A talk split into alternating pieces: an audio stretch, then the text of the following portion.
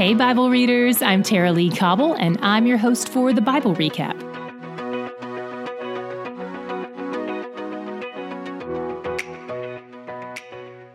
We open today with Psalm 89, which was written by a guy named Ethan.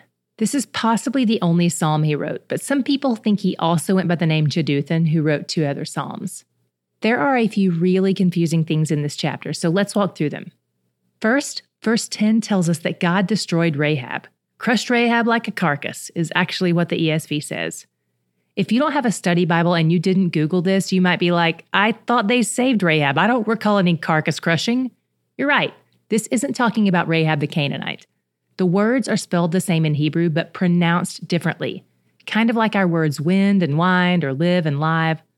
This version of the word most likely refers to either Egypt or to a mythological beast who causes chaos.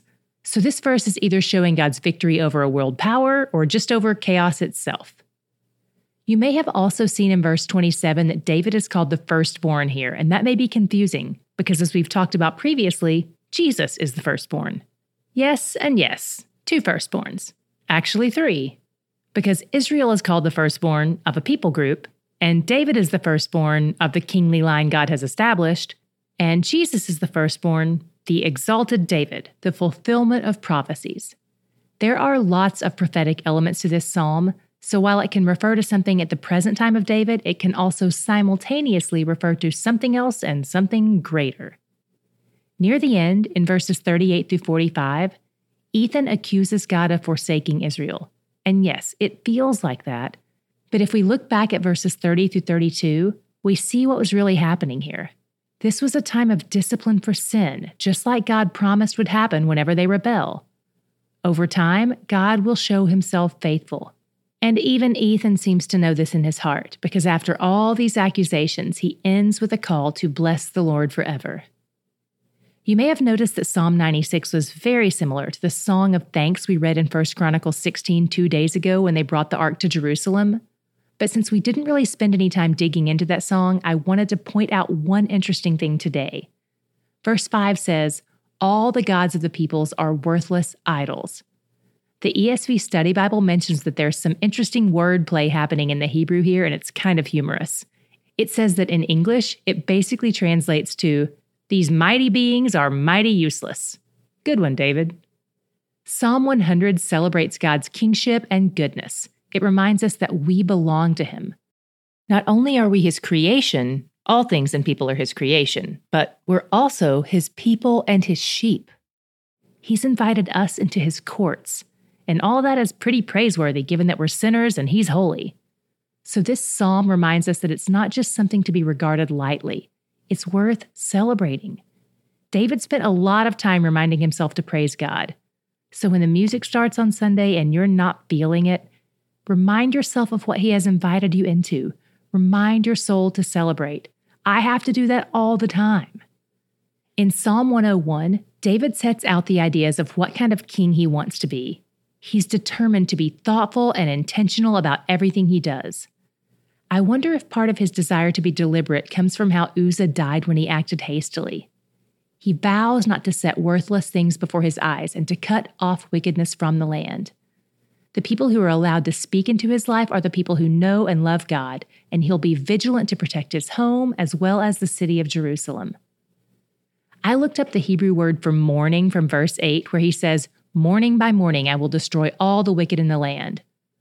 One of the ways this word can be translated means at daybreak. And I just imagine David out killing people before breakfast. Like, wow, this guy is not messing around. He hates evil.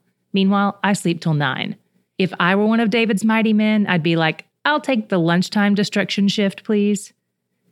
Then we moved on to Psalm 105, which is a song recounting the history of the Israelites, from Abraham to the Promised Land.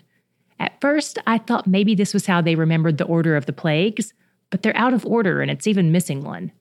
That's probably because this song isn't intended to teach the people like maskils sometimes do. This is a song of praise.